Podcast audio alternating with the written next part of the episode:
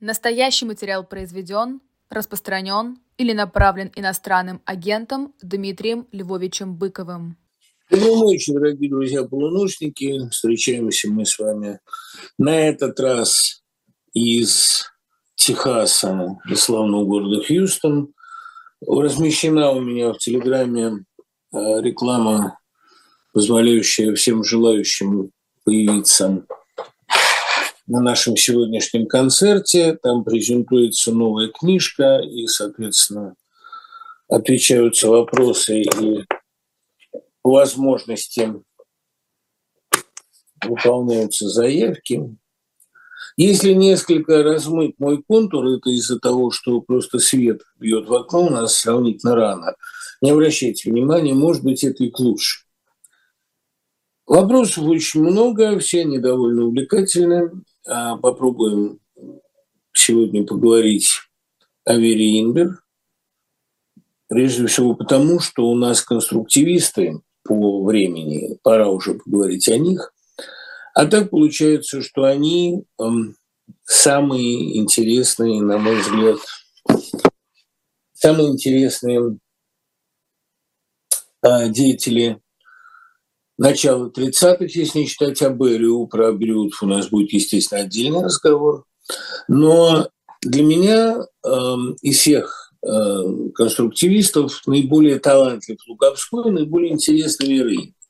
Интересно именно потому, что она демонстрирует очень наглядную эволюцию советского писателя.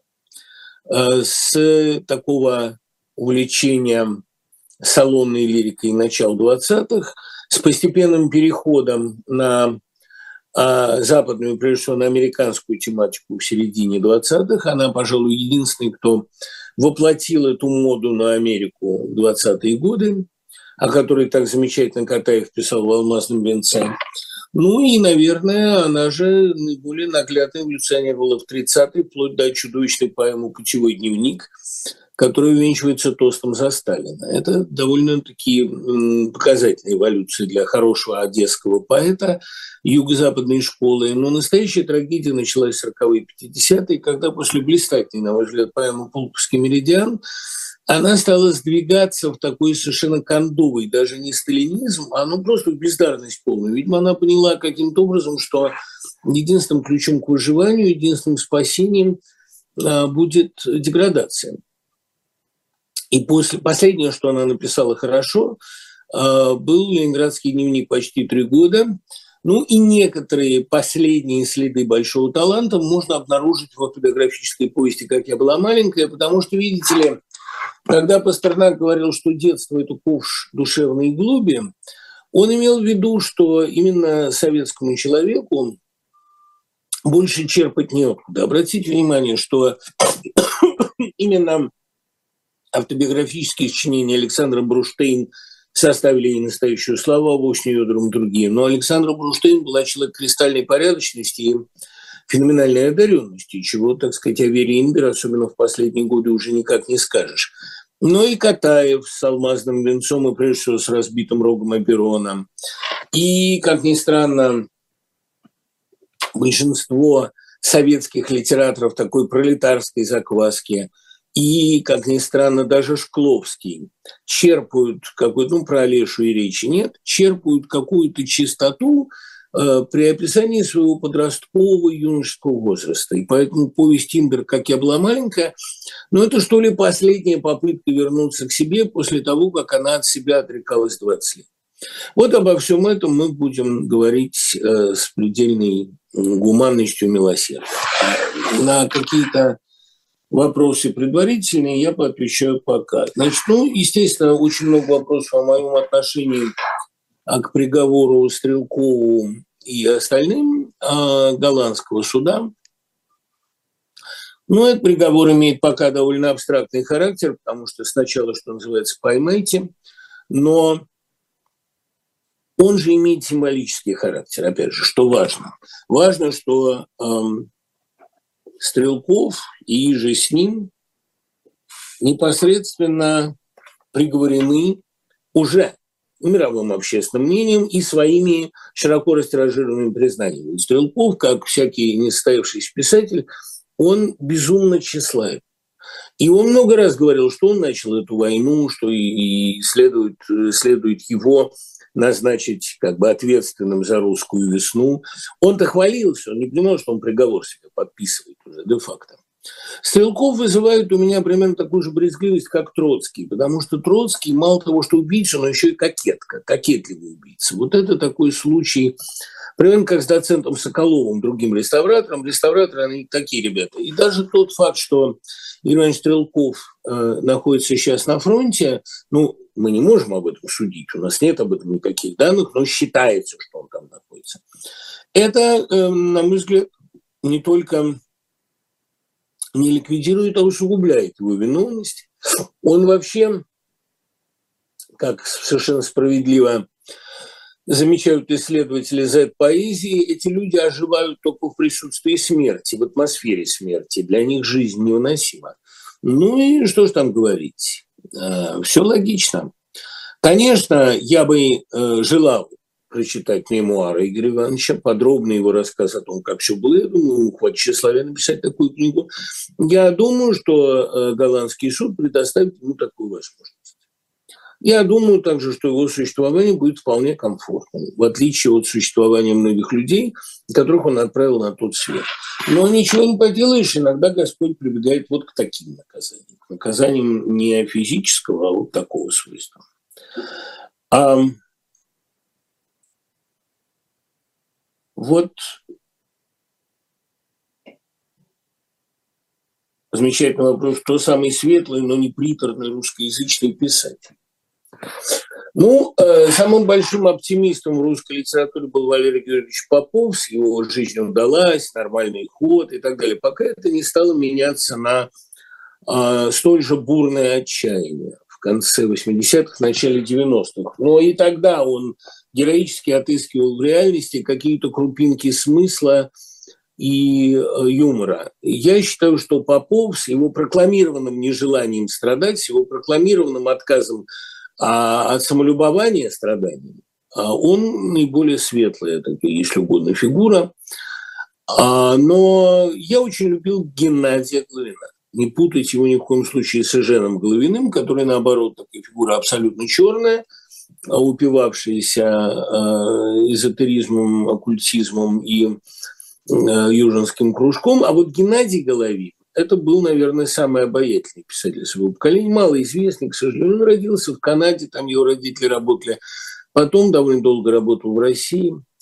А мне очень нравились э, советские фантасты. Ну, например, э, Томин с его каруселями над городом и шел по улице волшебник. Это были самые светлые книги моего детства, самые веселые. И он еще был очень жизнерадостный. Коваль, Коренец, э, Сотник – вот из таких советских вынужденных детских писателей, которые просто из авангарда или из диссидентства сбегали в детскую литературу, они несли туда какой-то витамин роста.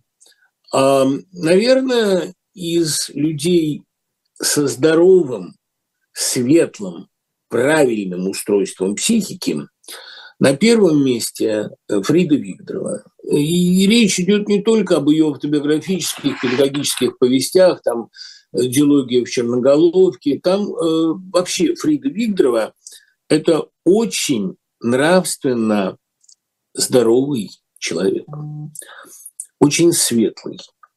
И, кстати говоря, вот именно отношение, так сказать, Бродского к ней, которое широко растиражировано, там, ну что такое Фрида? Это эм, не было на самом деле ни цинизмом, ни эпатажем всего страны, просто ему надоело, что его помнят прежде всего по записи процесса, который сделала она. На самом деле никакой неблагодарности в этом случае не было. Он прекрасно понимал, что она сделала для него. А Фрида Викторова известна больше всего действительно своим участием в процессе Бродского. Но это большой перекос. Фрида Викторова прежде всего очаровательный человек. А женщина здоровая, гармоничная, веселая, ясная. То, что она прожила всего 50 лет, это чудовищная несправедливость. Она сгорела за полгода от рака поджелудочной железы, наверное, не в последнюю очередь из-за того, что сгущалась ужасная обстановка. А вот Габбе, Викторова, Чуковская – это такой островок нормальности в мире советской, не скажу даже литературы, в мире советской жизни. Почему я вспомнил Фриду Викторову? Потому что я стал лихорадочно, ну я не, не готовился, я только приехал. Я не готовился к вашему вопросу. Кто, кого можно назвать утешительным и светлым писателем? Но для меня самым большим утешением является душевное здоровье. Ну, как бы это сказать? Ну, вот я был вчера, например, в музее шестого этажа. Это один из самых страшных американских, а может быть, мировых музеев. Надо было действительно обладать американским здравомыслием, чтобы на месте убийства Кеннеди устроить музей. Причем музей, дающий поразительный эффект присутствия. Все э, телевизоры транслируют момент убийства президента, его маршрут, подробно объясняют, как все было. И вот там есть последняя записка Освальда жене Марине. Она по-русски, потому что он гораздо лучше владел русским, нежели она английским. Это записка, которую он оставил вместе с обручальным кольцом, сделанным, кстати, в России, на ее э, столике, на ее тумбочке, уходя, так сказать, на дело. И вот, понимаете, от этих неровных букв – от этих, ну там то, что он путал сядь, ся, это от американцев мы не вправе требовать идеальной грамотности, но эти неровные буквы, это дрожащий почерк, как он пишет ей там, какие документы в синем чемодане, какие в комоде, что вот человек идет на убийство президента, на одно из самых страшных преступлений 20 века и самых таинственных.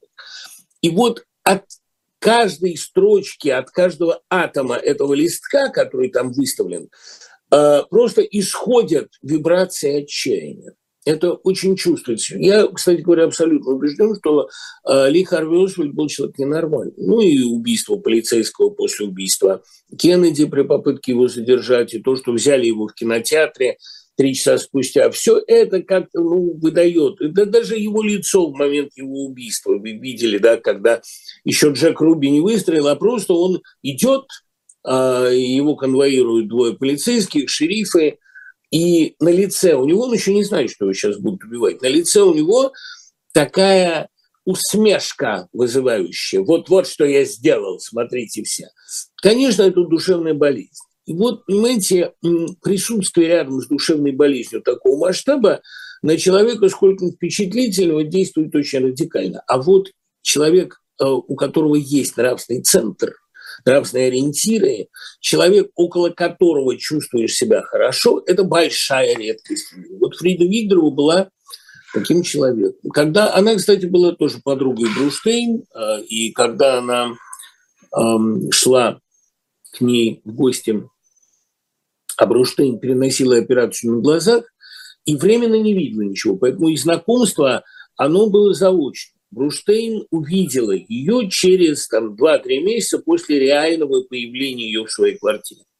И э, Александра Яковлевна ее спросила, Фрида, какая вы, расскажите, чтобы я вас представляла. Ты сказала, ну, право же, я очень мила. И когда Лидия Корнеевна эм, описывает эту ситуацию, Чуковская, она добавляет, да, право же, очень мила. И она вспоминает, как Фрида штопала какую-то, они не богато жили, штопала какую-то или перешивала какую-то юбку. И она сказала дочке своей Сашке, «А, Сашка, никогда не давай себя унизить, отбивайся зубами. Вот так. И оскалила ровные белые зубы и перекусила ими нитку. И при виде этих здоровых, ровных белых зубов Чуковскую охватило какое-то особое умиление – не давай себя унизить, отбивайся ногтями, зубами, не давай себя унизить. Вот это такое невероятно обаятельная и беззащитная по-своему стрессоустойчивость. И, кстати говоря, читать записки учителя Фриды Викторовой интересно еще потому, что это без не без соплей. Это активное, деятельное, веселое, самоироничное добро. И видно, что это пишет молодой, красивый человек.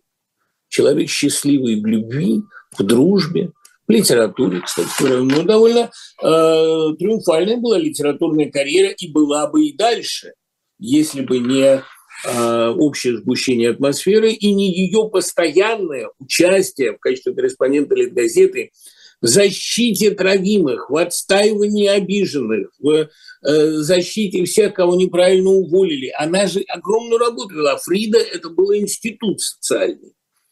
И, конечно, э, вот уход таких людей ранний – это всегда э, чудовищная трагедия. И то, что вот когда умирала Габби, она вдруг сказала Чуковской, вот, Лидочка, так-то оно и бывает.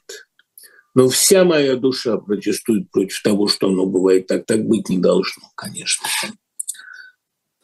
А у Гринштейна есть муха в капле муха у капли чая и ступени, в которых безумие просто-таки врывается в жизнь представителей советской интеллигенции. Почему советский интеллигент этому подвержен? Неужели из-за зыбкости своего мира? Или это про общечеловеческое безумие, а интеллигент – частный случай?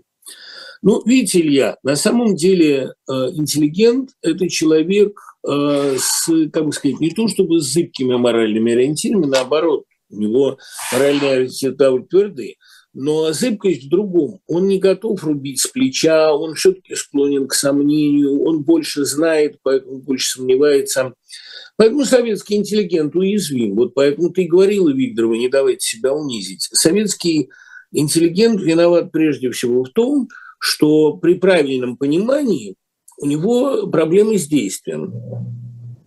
У меня в «Беспредельщице» там есть такие слова. Люблю приятный полумрак, родное чувство промежутка. Так про религию и брак все понимает проститут. Там есть такая ария интеллигента в антракте. Вот я э, не люблю людей, которые все понимают и не делают, и не действуют. Вообще, вот говорят, да, там дурной тон э, переспрашивать, когда уверен. Точно так же, я думаю, это, по-моему, из Ежелеца. Точно так же, по-моему, дурной тон а, сомневаться, когда твердо знаешь, и все говорит «я Гамлет, я Гамлет». Гамлет сомневался, потому что ему явился признак. После того, как он провел контрольный эксперимент, условно говоря, с мышеловкой, он э, уже не сомневался, он действовал. Он искал оптимального случая убить любимого дядю. А, устранить сомнения – долг интеллигента. Но когда они устранены, надо действовать. И, кстати, вот Лиза Верещагина, которую я нежно люблю, она правильно пишет, правда, она это на очень смешном примере рассматривает, там, э, с апельсиновым соком, но сама идея замечательная. Какова главная динамика последнего времени? Сократилось расстояние между решением и действием. Решение принято, действует. А нам, правда, времени не оставляют сейчас ни на решение. Ну, а нам еще надо к этому готовиться, потому что нас же ожидает некоторый период гражданской смуты, и во время этого периода надо будет действовать, спасать себя, спасать семью, иногда убивать врага, когда он э, перешел все границы. То есть нас э, жизнь постепенно, начиная с ковида, готовит к тому, что рассуждать хорошо, но действовать важнее. А обратите внимание, как вот Господь все делает расчетливо. У нас сначала был явный кризис государства на протяжении нескольких лет, с 2014 года, да и до 2014, но с 2014 он выполз на поверхность. А с 20 у нас ковид. Да, как правильно предсказал Валерий Соловьев, наши годы при Путине становятся все менее спокойными. После ковида, а, когда большинство все-таки получило опыт действия и быстрого реагирования, а, настала вот эта война которую даже вслух не решаются назвать. И государство при этом пробивает каждый день новое дно. Пригожин, Кадыров, Прилепин, вся вот эта вот, значит, свора одержимых, тут и говорить не о чем. Приходится, конечно, готовиться к тому, что само это не исчезнет. О, если бы этот плотный сгусток мяса растаял, сгинул и зашел росой, мы вступаем в пору решительных действий. Поэтому так приятно читать сегодня душевно ясных людей таких как Чуковская. Габи называл ее Немезида Чуковская. Я всегда это охотно повторял. Но знаете, иногда надо быть Немезидой. Э, богиня мщения, она же не просто так придумана. Вспоминаю квартал историю «Спасибо». Историю про девочку на качелях, которая умела жить и для которой жизнь была серьезным занятием. А то, что другие называют жизнью, общаться, делать покупки, заниматься бытом, выяснять отношения, я ненавижу даже сам термин. А нравится ли жить вам? Если понимать под жизнью быт, я стараюсь это минимизировать. А жить именно как писать, понимать, вмешиваться, менять что-то, да, это мне очень нравится. То есть, понимаете, есть же такая имитация жизни. И дело не только в потреблении. Некоторый консюмеризм мне вполне присущ. Я люблю покупать вещи, а, особенно покупать их выгодно и недорого, но иногда и дорого. Я люблю а, охотиться за книгами. Вот я вчера, например, оторвал такой раритет, что даже не буду вам о нем рассказывать, потому что сам себе завидую. Причем оторвал на ровном месте, никто не обращал внимания на эту книгу. Вот, я люблю э, процесс общения с новыми людьми. Слава богу, ни моя профессия, ни моя э, значит, э, выступанская судьба меня не обделяет таким общением. Каждый день я узнаю двух-трех замечательных новых людей. Ну и педагогика, сами понимаете, потому что это живой обмен не только, как э, любят говорить а, оккультисты, творческими энергиями, но прежде всего это обмен а, догадками замечательными. Вот я давеча на своем курсе в Европейском университете такую догадку, такую молнию, такое озарение неожиданно пережил, рассказывая о люциферианстве, что до сих пор э, как-то не знаю, но ну, у меня было полное ощущение, что как только я скажу это вслух, а, все, обвалится потолок. Но, слава богу, обошлось. Просто и то ли догадка была не того масштаба, то ли как-то меня пожалели в этот раз. Но э, вообще, когда э, думаешь о чем-то прицельно и долго, и вдруг неожиданно понимаешь, как устроен миф, но это то, что Жалковский называет самой большой радостью, вдруг понимаешь, как оно устроено. Вот это самая большая радость человеку доступна. Да, это я люблю. Но говорил Жак Уджава, постарайтесь извлечь из жизни э, хорошие страдания, а унизительные страдания, например, страдания в очереди, страдания в коммунальной кухне, постарайтесь минимизировать. Я считаю, что возвышают не всякие страдания отнюдь. Страдания вообще не возвышают. Ну, Пушкин же сказал, да, несчастье – хорошая школа, но счастье есть лучший университет. Мне кажется, понимание мира, оно более ясно, более отчетливо э, в минуты, когда ты счастлив. Ну, сказал же, опять-таки, если уж брать высказывания авторитетов, сказал же Толстой, кто счастлив, тот и прав. Да, наверное, это так. Что вы понимаете под интеллигенцией, чем отличалась советская интеллигенция от революционной? Мне кажется, что интеллигенция как класс умерла, что придет ей на смену. Хоп, нет, она, конечно, никуда не умерла. Я помню, я к Сергею Никитичну пришел интервью брать и говорю, вот не кажется ли вам, что интеллигенция умерла? Нет, это просто ничего другого не осталось. Вот это было очень дельно. Ну, конечно, она не умерла, но она изменилась, я могу сказать, в чем дело. Вот это, пожалуй, тема любопытная. А, понимаете, есть феномен интеллигента в первом поколении. Это человек, который за свои прозрения тяжко заплатил. Он, конечно, выдавливает из себя раба, но проблема в том, что по справедливому выражению Арины Виолиновой Тухновской, если выдавить всего раба, что же останется? Останется пустая шкурка. А, и мы наблюдаем прямо физическое усыхание человека, который выдавил из себя себя прежде. Ну вот Шукшин. Там можно сказать, ну, Чехов, да, его сожрал туберкулез. Кстати, если посмотреть динамику фотографий Чехова, он в молодости довольно пухлый, почти полный, круглолицый. Потом у него богатырская внешность, богатырское сложение. А потом Гиляй, Гелеровский вдруг замечает, как стало легко его поднять. И он это объясняет поначалу самодовольно своим атлетизмом, он же вообще создатель Московского атлетического кружка, а потом понимает, что в Чехове почти ничего не осталось. Его съела жизнь, съела болезнь. И вот Чехов, Шукшин, а многие из деревенщиков – это интеллигенты в первом поколении. Это человек, которому пришлось из себя выдавливать очень многое, но такая интеллигентность дорогого стоит такая интеллигенция, как в частности советская интеллигенция 30-х годов, как гениальные, например, и флейцы, они же комиссарские дети. Кстати, многие из комиссарских детей – это уже как бы второе поколение. Первое – это сами комиссары. Вот я уверен абсолютно, что отец у Куджавы был настоящим интеллигентом, но сделал он себя из революционера-подпольщика. И так они все, кому повезло уцелеть. А интеллигенция – это тогда, когда это куплено трудом, внутренним усилием, а не тогда, когда ты родился внутри Садового кольца, ходил в элитную школу. Ну, в общем, видите ли, почему к советской интеллигенции, особенно к ее поколению образованщины, многие, начиная с Солженицына, относились так скептически. Ведь, а, скажем, сценарий Володина «Дочки матери», ну, конечно, его Герасимов трактует несколько в своем таком прямолинейном духе, но сценарий-то построен на э, реальной проблеме. Такая проблема была.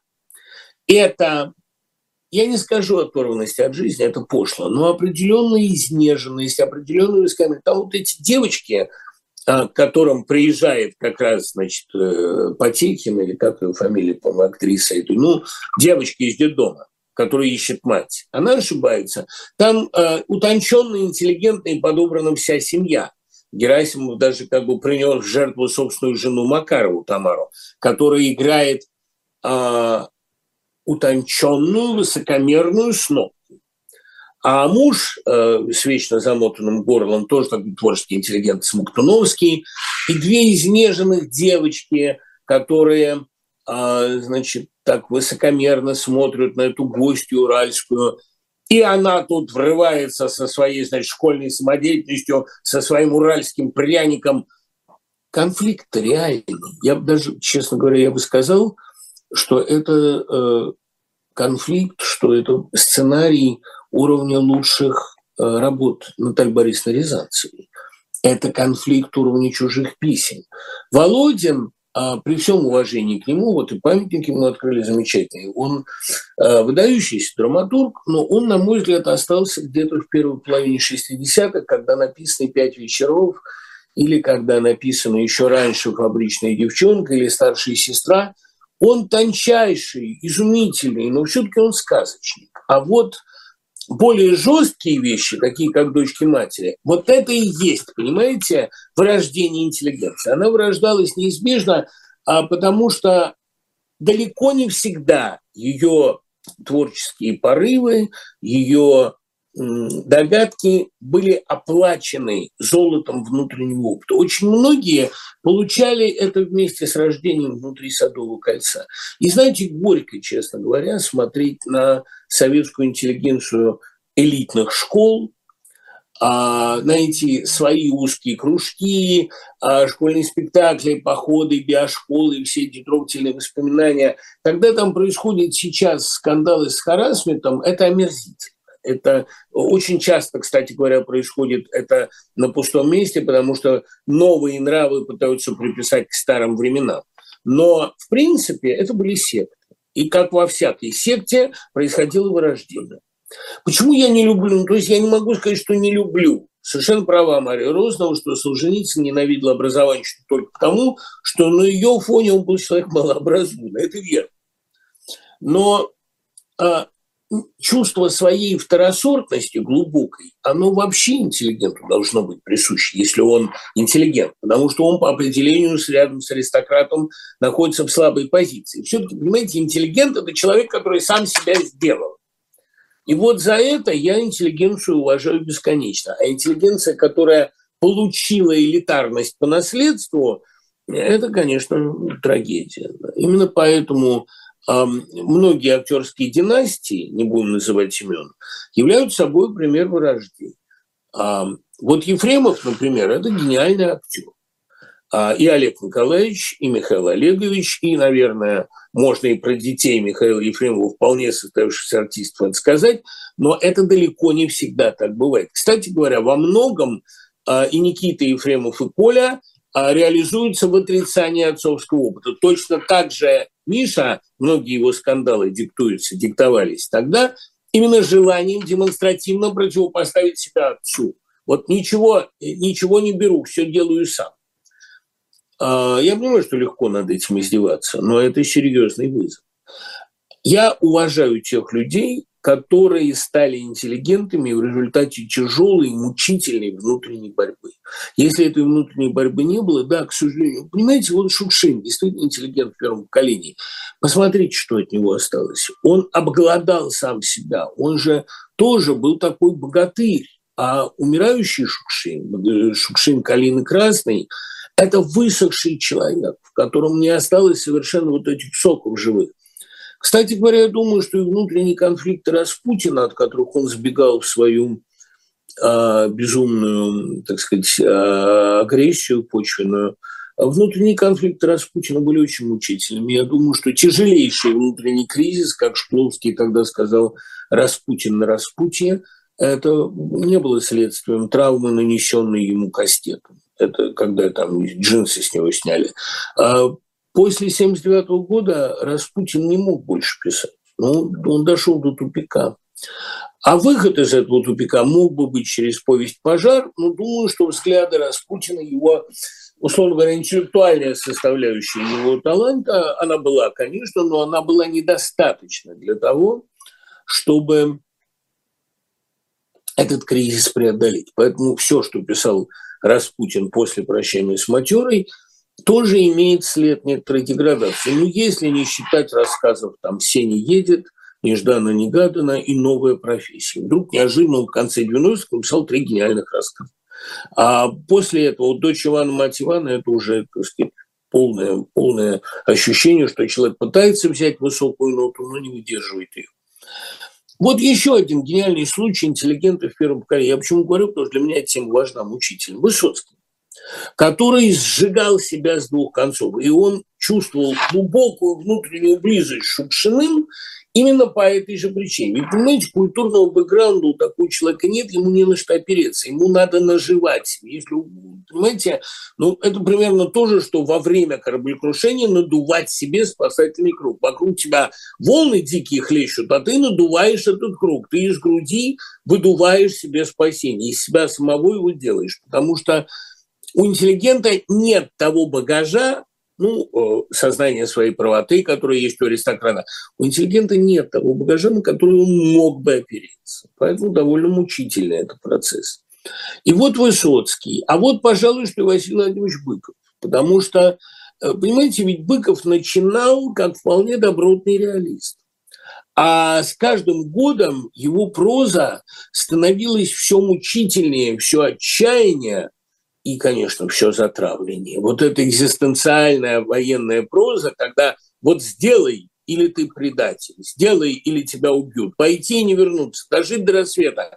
Самая императивность этих названий указывала на а, безусловный нравственный императив, который там как компас где-то вот он сидел у него внутри, и или ты умрешь, или ты предатель. Вот единственный способ не предать – это умереть.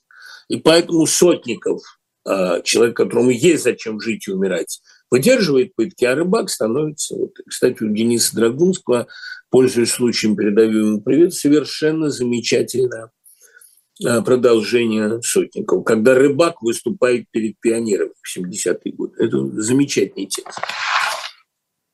А, где можно послушать Иртеньева? Иртеньев сейчас выступает ровно по моим, так сказать, следам. Вот он будет в Далласе через день, по-моему.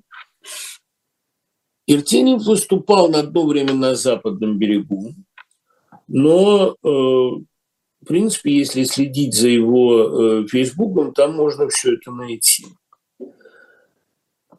Какое, какое произведение Иртенева вы считаете лучше? Ну, я знаю, сам он регулярно цитирует э, «В здоровом теле здоровый дух» на самом деле одно из двух, но мне больше нравится другое. Моя страна идет ко дну, со мной заодно, а мне обидно за страну и боязно за дно. И боязно за дно. По-моему, это гениально.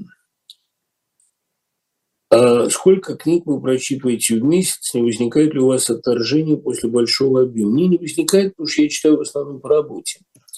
Вот я и, например, только что оторвал первое издание тоже в букинисте и тоже за копейки уникальной книги о природе шизофрении, о природе self, как мы постигаем наше «я». Оно мне для романа про multiple disorder было совершенно необходимо, дизинтегрити, было совершенно необходимо, но его нигде нельзя было найти. А тут оно вдруг в маленькой провинциальной э, книжной лавке упало мне в руки. И я с такой жадностью стал глотать эти истории болезни, она на огромном клиническом материале написана. Понимаете, ведь проблема «я» – это ну, ключ к проблеме Бога. Потому что э, вот этот multiple э, disorder, multiple personality disorder, это тоже ключ к самому, почему я этим занимаюсь, это ключ к самой глубокой, самой важной теме. Это расчистить в себе Бога, если угодно, ту светящуюся точку, красную точку. И для меня это, конечно, люто интересно. Понимаете, ведь книга – это не познание чего-то, к чему вы не имеете отношения.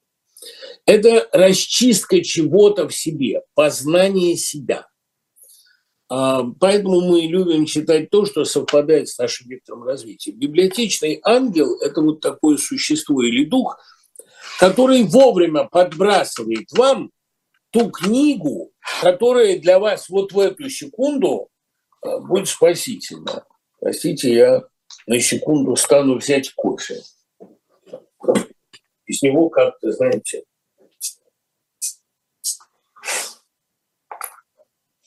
Я давно, конечно, не испытываю никакого джетлага, потому что э, все-таки э, слишком много летаю, и уже есть привычка. Но кофе, кофе здесь полезно, ничего не а, так. Что это значит, когда он ходил по воде? В чем секрет чудо. Могу вам сказать, как я это понимаю. У Слуцкого есть хорошее объяснение этой метафоры. Я строю на уходящем из-под ног песке. То есть, видите,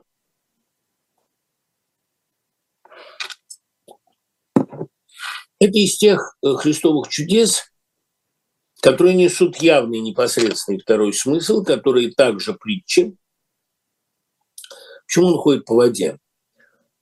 Надо ходить по зыбкому, как если бы ты ходил по твердому. У Борхеса в любимой моей новелле отрывок из апокрифического Евангелия сказано «Все строим на песке, но строим на песке, как если бы песок был камнем». Вот это и есть метафора. Мы ходим по воде. Все в мире зыбко, но надо ходить по Ну, нам не, не дают нам твердой дороги, нам ее еще надо вымостить. Помните, как в «Принце Персии» в самой первой редакции игры надо бежать, и дорога выстроится под тобой. Вот когда ты побежишь, она выстроится. Плыви, и ты научишься плавать. А ждать, пока дадут воду, это каждый может в бассейне. То есть, и, условно говоря, хождение по воде – это метафора пути христианина. У нас нет никаких доказательств бытия Божия, кроме нашего вот пресловутого селф. А, ходи, а, ходи по песку, как если бы это был камень. Ходи по воде, как если бы это была твердая поверхность. Ходи по воздуху, как если бы ты знал, что ты не упадешь. Имеющий веры на горчичное зерно сдвинет гору. Вот это. А почему мы ходим по воде? Ну, прежде всего потому, что Господь не любит давать гарантии. Помните вот этот анекдот мой любимый, да, когда турист упал в пропасть, за свой альпинист, зацепился за кустик, держится двумя руками. Алло, есть кто-нибудь? Голос. Я. Кто я? Господь. Господи, спаси меня. Отпусти руки. Пауза. А еще кто-нибудь есть? Я просто к тому это говорю, что, понимаете, э, на самом деле при сколько-нибудь глубокой рефлексии доказательство бытия Божия довольно очевидно. Но мы же не хотим этого видеть. И поэтому, ну, потому что это требует действий.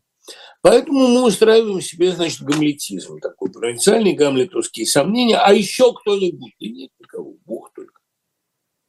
Давайте, действуйте. Согласны ли вы э, с Владимиром Кормером его критике советской интеллигенции? Можно ли утверждать, что в определенной степени она тоже была больным явлением российской действительности? Ну, видите ли, эм, амбра многие считают болезнь кашалота, следствие болезни. А она довольно-таки уникальна по своим свойствам, если ее отмыть довольно-таки благоуханно, но она при этом э, болезнь. Ну, точно так же, как, понимаете, иногда результатом болезни организма является какое-то особенное очарование чехоточная дева. Она мила еще сегодня, завтра нет. Ты оживающий сегодня, завтра нет. Вот такая же история примерно и э, советской интеллигенции. Она, конечно, больное явление, потому что это порождение больного социума. Но это драгоценное явление. А вы назовите мне в русской жизни хоть что-нибудь здоровое. Я вот тут делаю э, в нескольких местах, вчера вот делал его в Далловском методистском, методистском университете, до этого рассказывал эту тему в Корнеле. А каково будущее русской литературы? И дело в том, что слова Аронова, когда нас Сталин отвлекал от ужаса существования, они очень справедливы, может, вообще лучше, что он написал.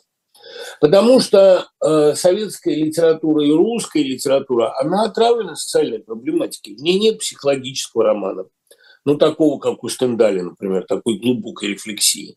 Все психологизмы Достоевского – это больная и изломная психология униженного человека. А униженного чем? Да условиями жизни его, разумеется. Если бы он жил не в подполье, как мышь, он бы рассуждал не как мышь, живущая в подполье. Но он загнан.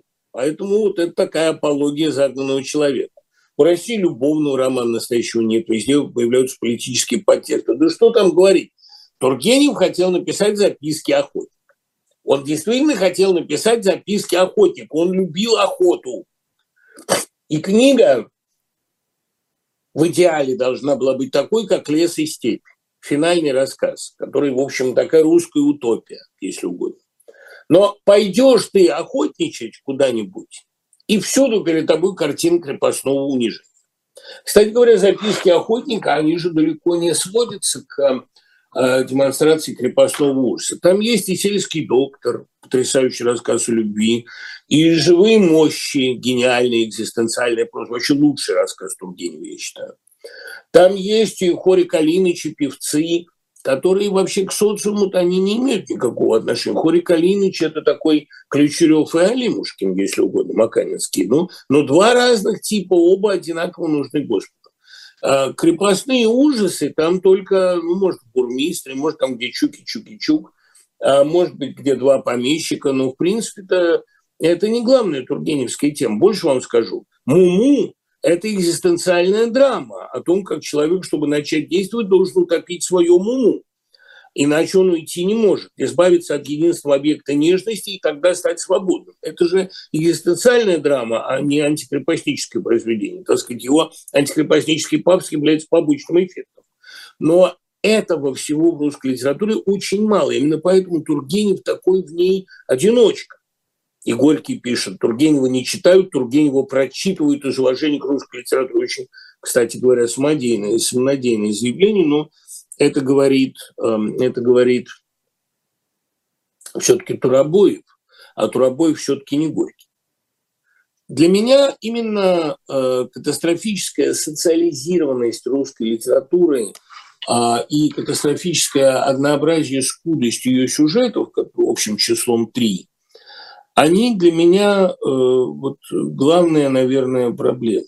Она очень однообразна по методу социальному реализму, в ней даже и авангарда не было. Вот, э, то есть авангард-то был, конечно, но модерна э, не было. Потому что модерн – это прежде всего контроль разума.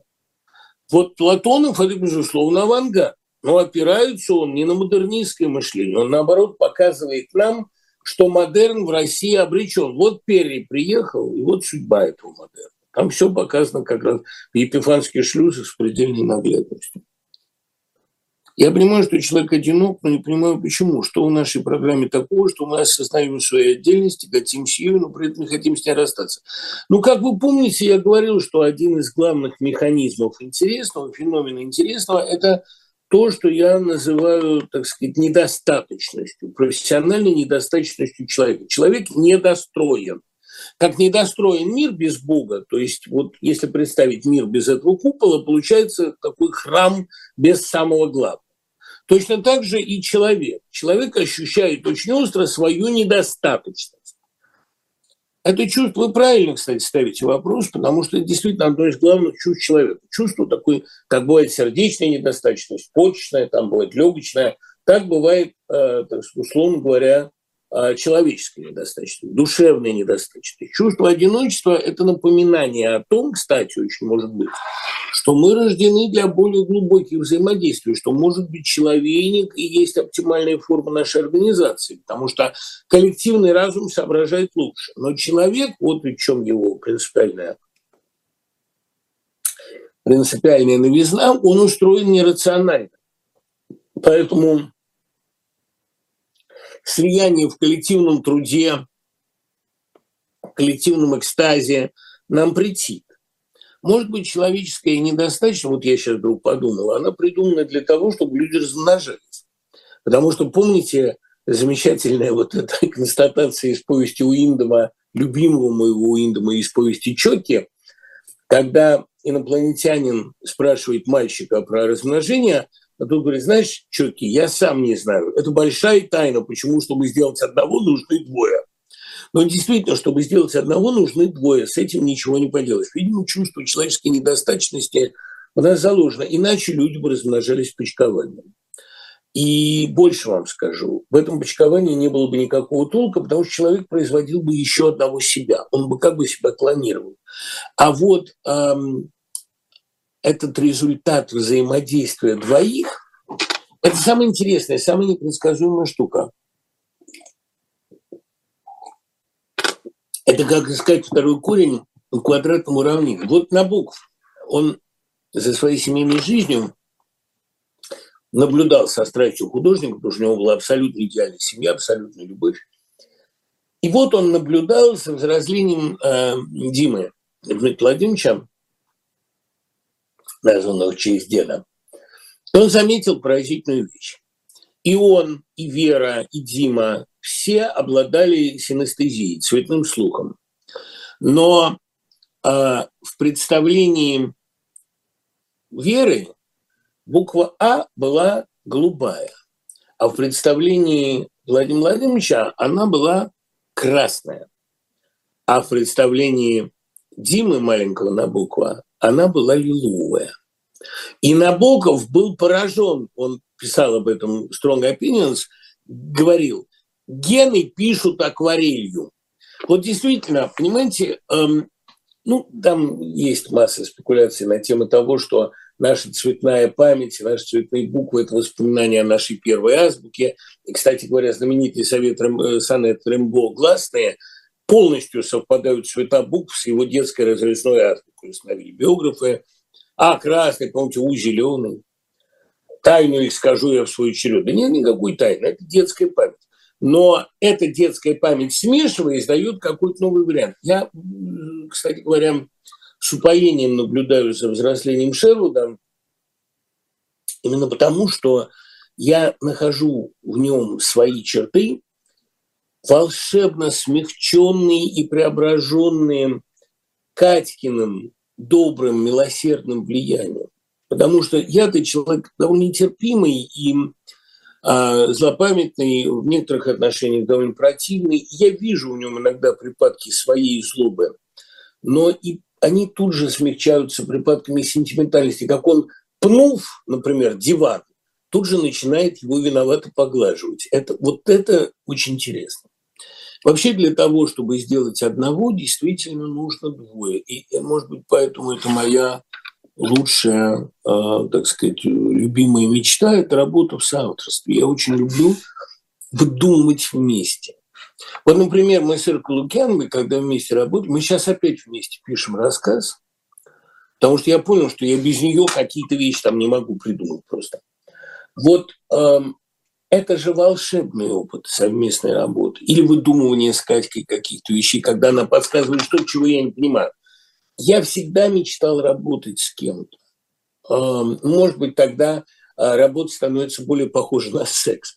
Кстати, вот э, идеальный случай – это соавторство с Максимом Чертановым, э, с Машей. Потому что э, Чертанов понимал любую мою мысль, прежде чем я успевал ее сформулировать, и продвигал ее вперед. Поэтому чувство одиночества, оно, наверное, намекает на то, что люди э, все-таки рождены, так сказать, коллективно. Вот от Саши замечательное письмо. Лучше всего русский характер раскрытому уму. Вместо того, чтобы отметить голову садистки барыни, не мой Герасим пошел и утопил лучшего друга. Да, это абсолютно точно. Но дело в том, что русская нежная сентиментальная душа, да, для того, чтобы действовать, она должна утопить лучшего друга. Как вам новый Маккарти и в целом его литературный голос? Знаете, вот вы просто так вмастили. Я сегодня пассенджера купил. Но, правда, Пессенджер – это первая часть диалогии. Сейчас же все маркетологи действуют так. Они анонсируют диалогию, трилогию и печатают ее по частям, как было с Пелевинским смотрителем. А на самом деле ничто абсолютно не мешало издать это отдельно. Я абсолютно уверен, что роман Маккарти, в котором 380 страниц, если бы его издать целиком, но это была бы обычная толстая книга. Но его разбили на две части, поэтому по Пессенджеру я пока ни о чем судить не могу. Я сегодня его купил. И в самолете я еще начал его читать. А он написан гораздо проще, прозрачнее, чем «Кровавый меридиан». Я пока прочел там третий. А мне кажется, что это очень хорошая книга. Но я не считаю Маккарти э, Кормака нашего э, как многие сейчас говорят, можно ли его называть великим писателем? Не могу сказать, что великий. Во-первых, первые два романа я не читал, и говорят, они слабые. «Кровавый меридиан» очень хороший. «Старикам здесь не место», по-моему, фильм лучше, а, потому что Коины насмешливее. А «Дорога» – прекрасный роман, может быть, чертами гения.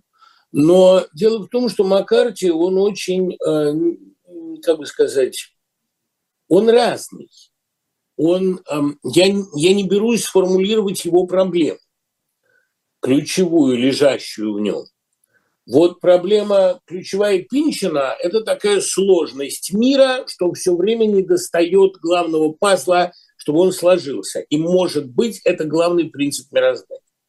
Ключевая про, ну, про Рушти, я не знаю, ну, в общем, у любого писателя есть ключевой больной вопрос. В чем заключается вопрос Маккарти – я пока не понимаю, потому что тема дороги, тема бесприютности присутствует у него всегда. И дороги эти более или менее одинаковые.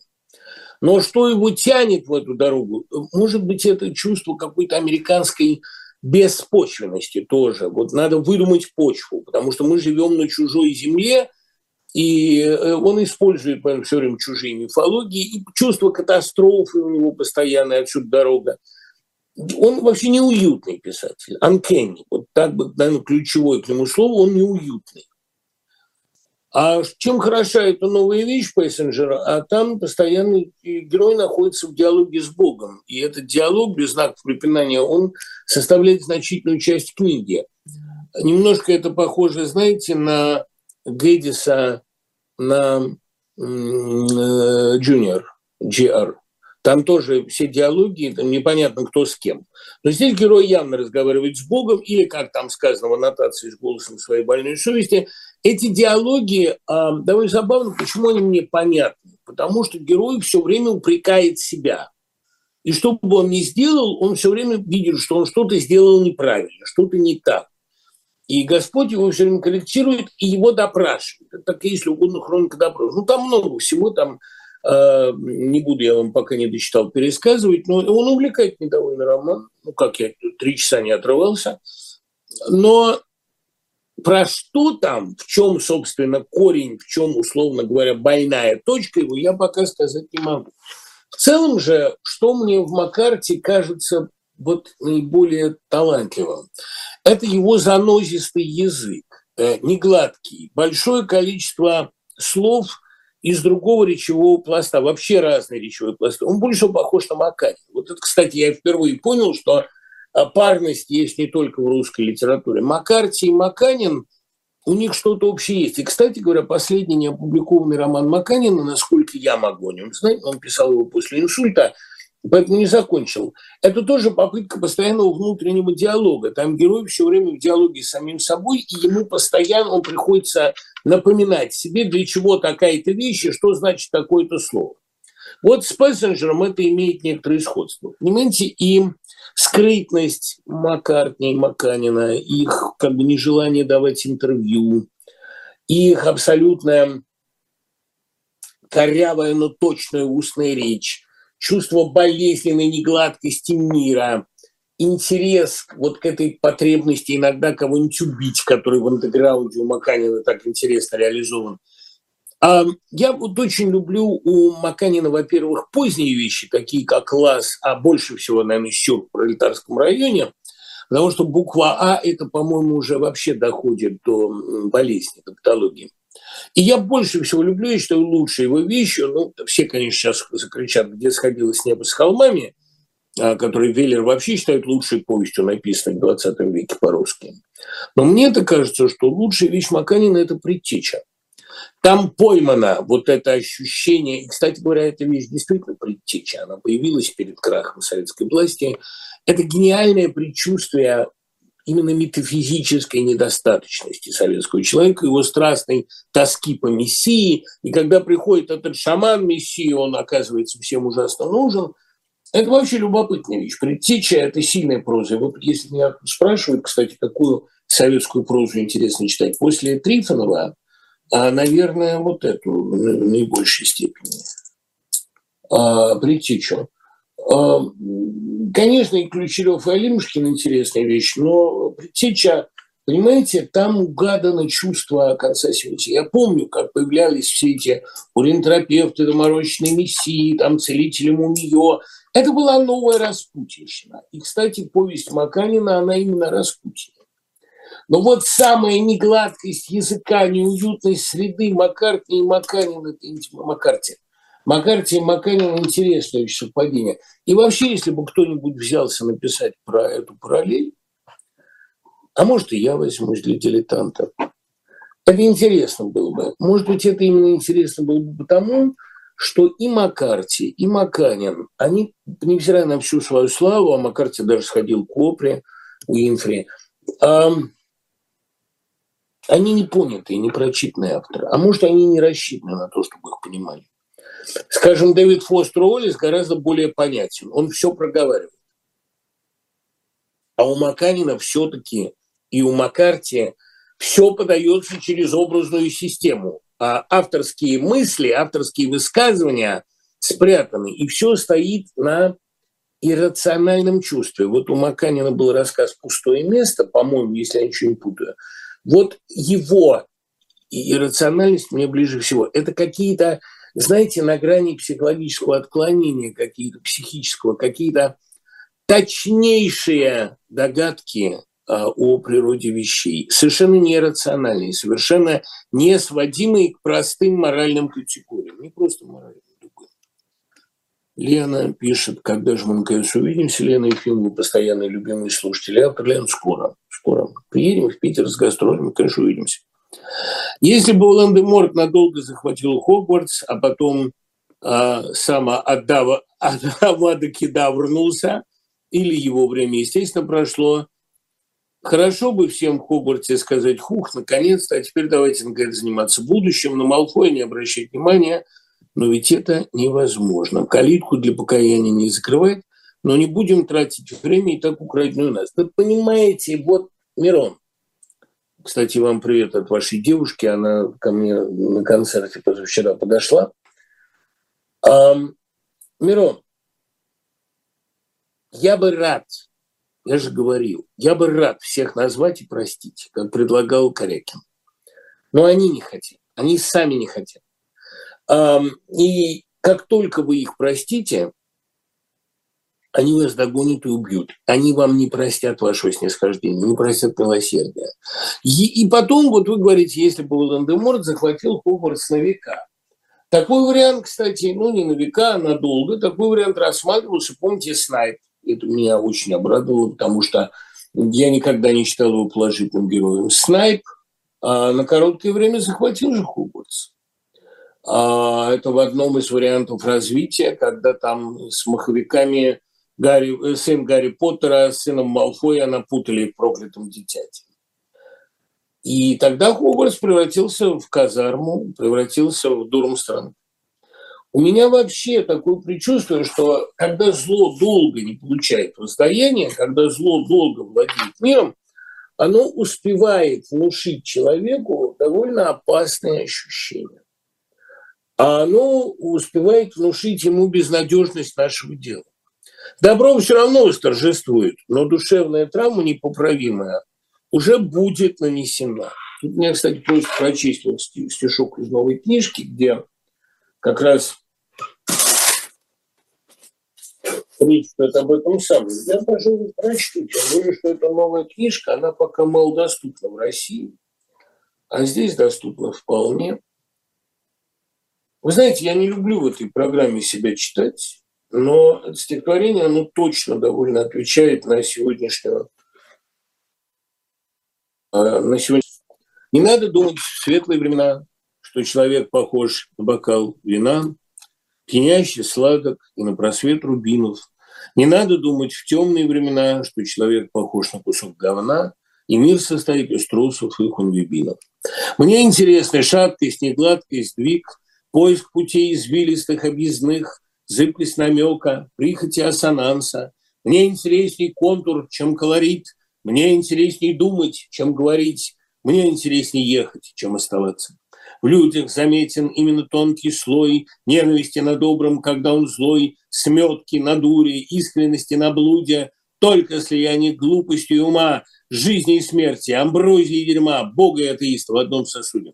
Синтез разломов или еще теплей, войне кровожадности и соплей, в бабах самоотверженности и блядства, прелесть пропорции, которые задал Бог, 30% рая, чтобы мир не сдох, 70 ада, чтобы не расслабляться. Наш биовид не плоскость, а сложный цвет, Божий компьютер квантовый, да и нет. В каждой секунде не выбор из двух, а синтез. Тем же, кому противен мой сложный нрав, я отвечаю, прав я или не прав, Богу так интереснее, а вы подвиньтесь. Вот, кстати, Мирон уточняет, что это была не девушка, а сестра. Жалко, я уже успел за вас порадоваться. Ужасно прелестная сестра. И вовремя приходит на хорошие доклады. Спасибо.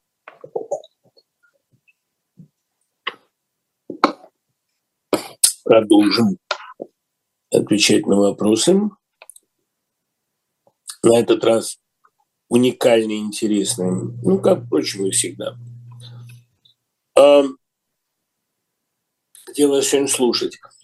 Это называется Midtown Arts and Theatre Center Houston, сокращенно МЭЧ. Вот там в одном из залов я буду. Ну, если уже нет билетов, а их, по всей видимости, нет, то я там буду стоять у входа и кого-то проведу. Ну, кого-то. Не опустимся ли мы на их уровень? Это люди начинают отвечать уже на э, программу. Не опустимся ли мы на их уровень? Когда я читаю знакомых, что за одного русского солдата надо 100 мирных жителей, когда вокруг радуются замерзающим украинцам, а э, из-за того, что им придется куда-то драпать, я начинаю ненавидеть. И мне от этой ненависти страшно. Ира, ненависть – это не так-то плохо. Это очищающее, горячее, живое чувство. Я в детстве не понимал, почему ненависть э, имеет, грубо говоря, такой дурной пиар черный. Песня Высоцкого о ненависти мне всегда очень нравилась. И заходится сердце от ненависти. Вот это, мне кажется, очень полезное ощущение. Оно выжигает многое в душе. Но ведь в душе много того, чего надо выжечь вообще-то. А некоторая слабость, некоторая трусость. А страх изгоняется не любовью, страх изгоняется ненавистью. У меня есть такое чувство, такой опыт. Я много читаю с детьми о Древней Греции, и там сказано про софиста, что в первоначальном смысле это мудрец. А вот, в частности, мой ребенок так называет вас. Нет, не надо, спасибо. Помните, Леви Матвей говорит старый софист. Софист – это софистика, sophisticated, да, софистика – это такая а, ну, немножко праздная мудрость, это умствование. Мне бы хотелось этого избежать. Для информации, ваша школа жен доступна в Москве. Спасибо, очень приятно. Правда, Мольера, но немножечко доступна, да. А особенно приятно, что спектакль в постановке опального Карабаускиса показывают в Москве 22 ноября в Формуле кино, 29 в Санкт-Петербурге. Спасибо. Очень приятно, и особенно приятно, что вы мне об этом сообщаете. Карбовский мой любимый режиссер.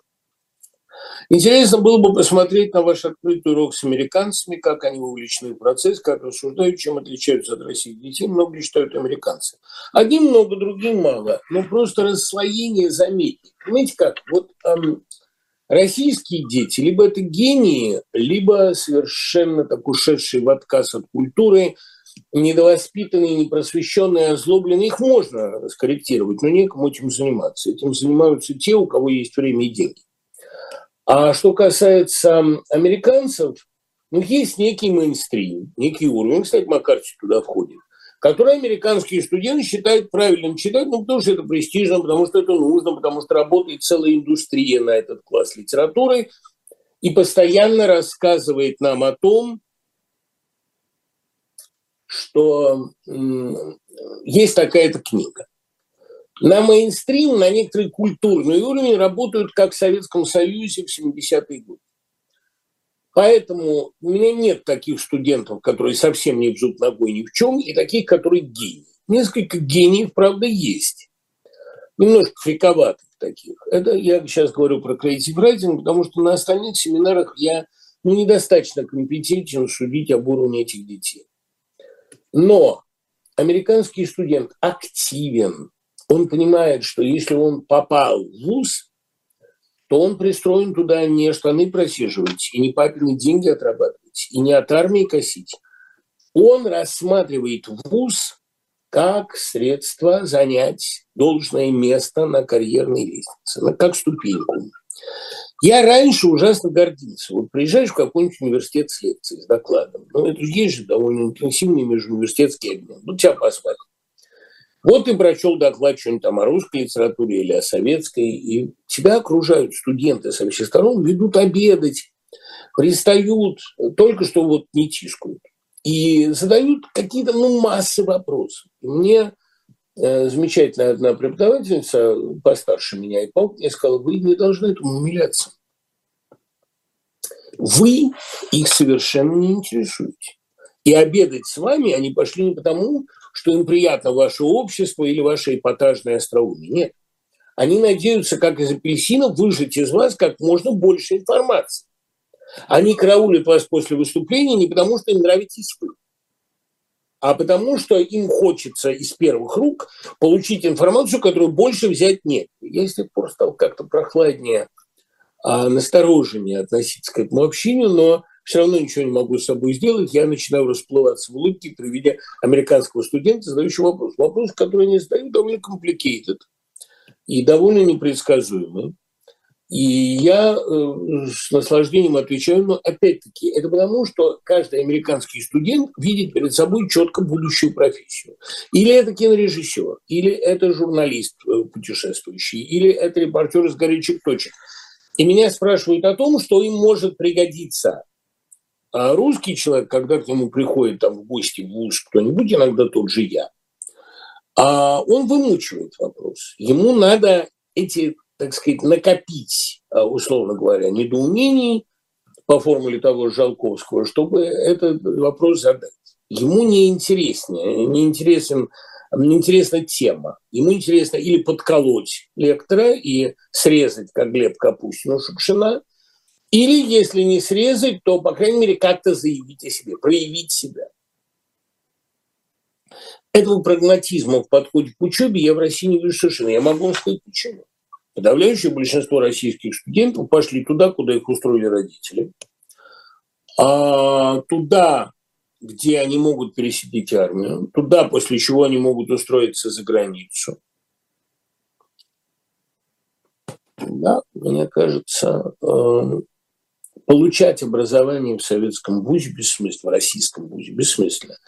Там не дают образование, братцы. Там дают, эм, ну, в лучшем случае, навык карьеры. Ну, как МГИМО, например. Я преподавал МГИМО и знаю. Там несколько было гениальных студентов. Я их люблю и помню, и совсем мы дружим. Но все же понимали, зачем они туда пошли. Затем, чтобы после этого встать на ровную дорогу и получить дополнительное ускорение. Вот и все. Неужели сейчас возможен успешный этноцид под предлогом «мы один народ»? Ну, этноцид в каком смысле? Это не этноцид все-таки. Понимаете, это, эм, это уничтожение не нации, не этноса, а это уничтожение соседей. Это да. А почему уничтожают этих соседей, понятно? Потому что они опередили, потому что они соскочили с карусели. Украине не повезло стать соседом России. Она давно и триумфально построила бы замечательное общество. Да, с проблемами, да, с коррупцией, да, со своими э, нестыковками, но это общество было бы счастливым, гораздо счастливее, чем российское. Скажите об Ане Барковой и ее лагерной поэзии. Кажется, в отличие от Шаламова, она не разочаровалась человеке. Нет, разочаровалась гораздо более радикально, чем Шаламов – Потому что в Шаламове было все-таки какое-то мужество, мужское начало, которое позволяло воспринимать свою жизнь не с обидой, а с каким-то, ну, особым самоутверждением. Баркова чувствовала себя, особенно по поздним страшным стихам 70-х годов, чувствовала себя раздавленной, чувствовала, что об нее ноги вытер этот век. У Барковой не было чувства победы. Тут видите, какая вещь. Вот эм, она сильный, конечно, поэт, Разумеется, она не такого уровня поэт, как, например, там Бербольц. И лагерный цикл Барковой поэзия не того уровня, а, что, например, там женская поэзия Шкапской, а их ставили рядом, сравнивали. Они разные. Женская, в смысле интимная лирика, они разные. Баркова, она в те времена, когда она еще работала у Луначарского, и когда Луначарский ее э, провозглашал чуть ли не новой Ахматовой, она брала другим. Она брала именно жестокостью своего взгляда. Она все время писала о войне, о нашествии, 20-е годы, такая Чингисхановщина. Она, ну, там с Радловой ее сравнивать, конечно, Радлова не годится там, для сравнения совершенно, но она, э, Баркова, это изначально глубоко разочарованный в человечестве такой женский, странный такой люциферианский персонаж. Она, э, как и Шаламов, получала новые и новые подтверждения изначальной порочности проекта человека. Но если у Шаламова там на его закат печально все-таки блеснула любовь, улыбку и прощание, у него была Ирина Сиротинская, с которой он потом порвал из-за публикации о колымских рассказах своего отречения.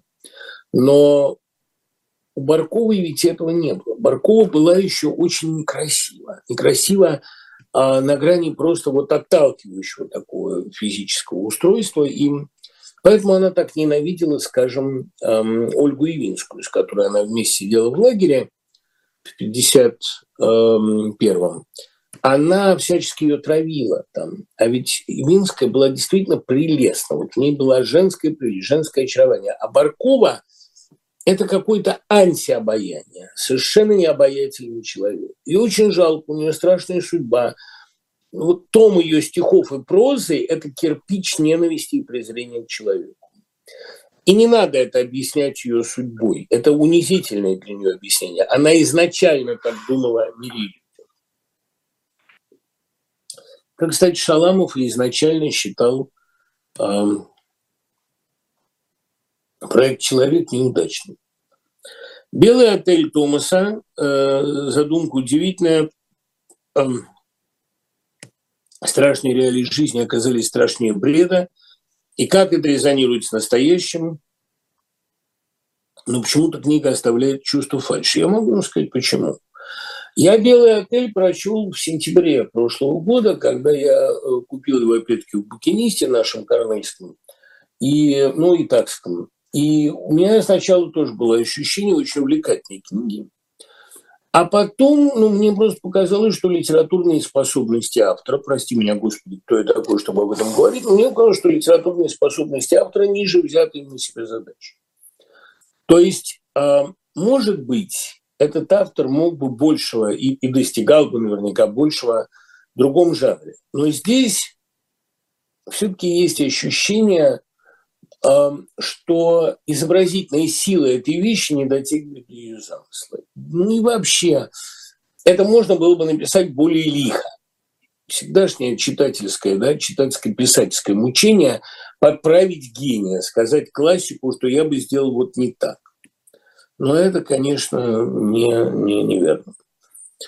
Почему современные стихи имеют? Ну вот это как у Маури, понимаете, вот на вулкане. Это гениально задуманный роман. А написан он, по-моему, скучнее, чем задуман. Вот так, так мне кажется.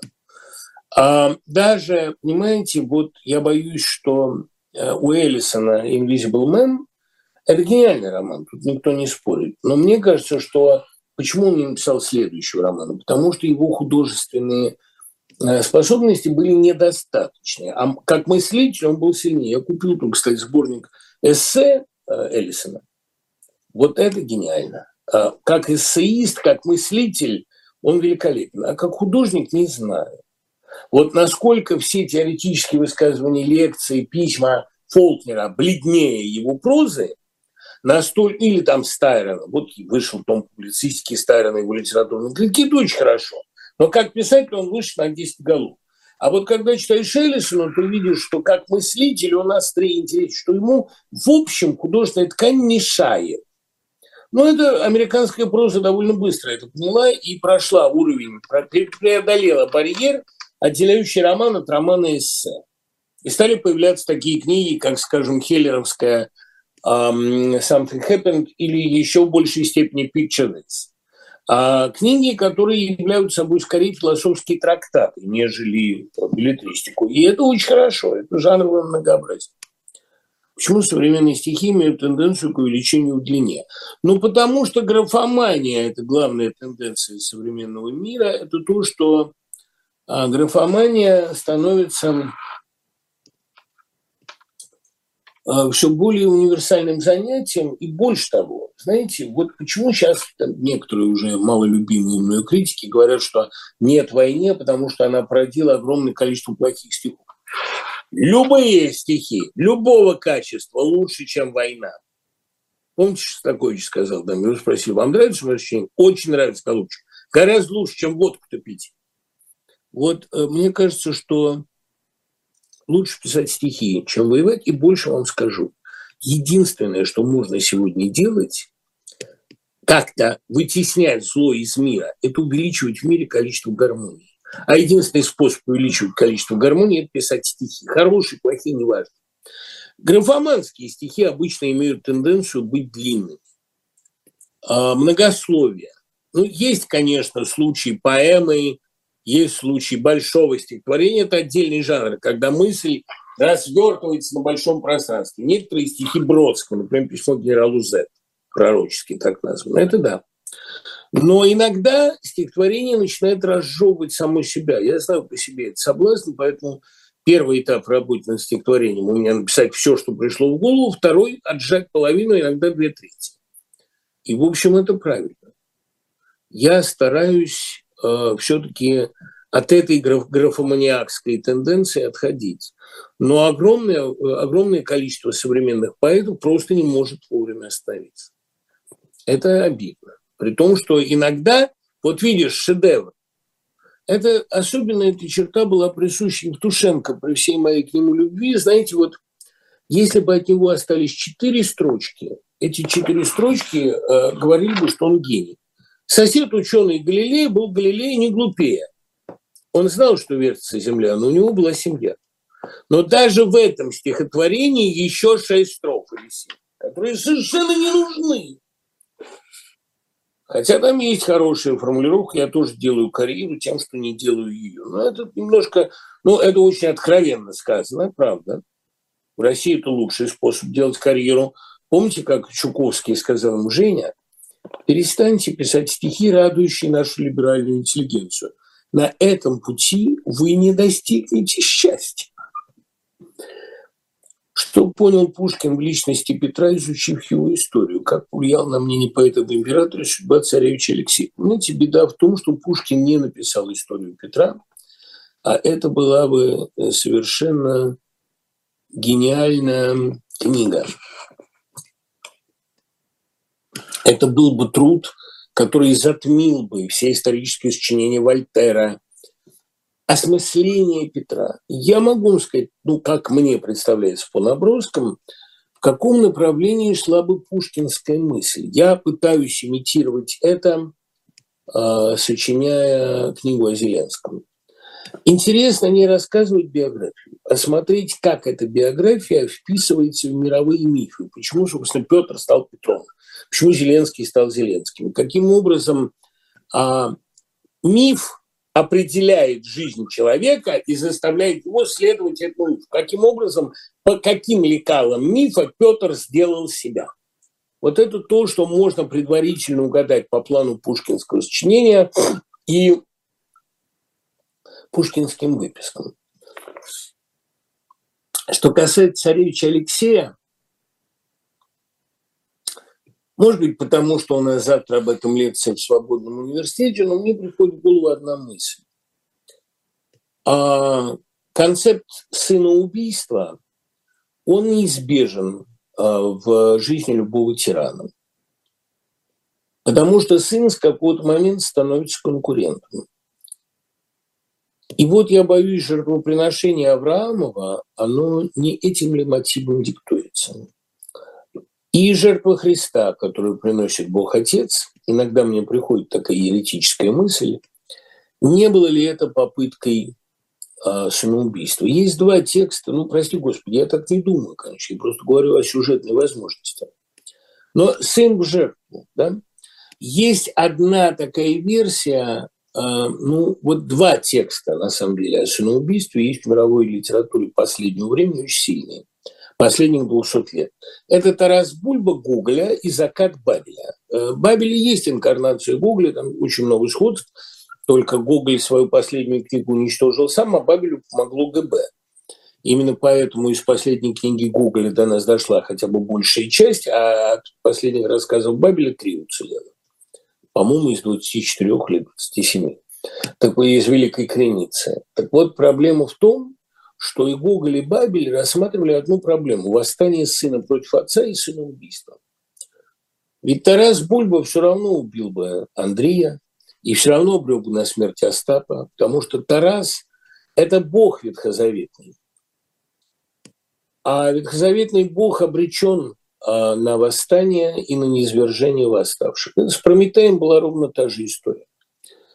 Кстати, раздумывая об этой аналогии, я прихожу к пугающему выводу. А может быть, Прометей принес людям огонь, чтобы сделать из них армию и эту армию возглавить? И чтобы эта армия, может быть, получив огонь, э, скинула Зевса с Олимпа.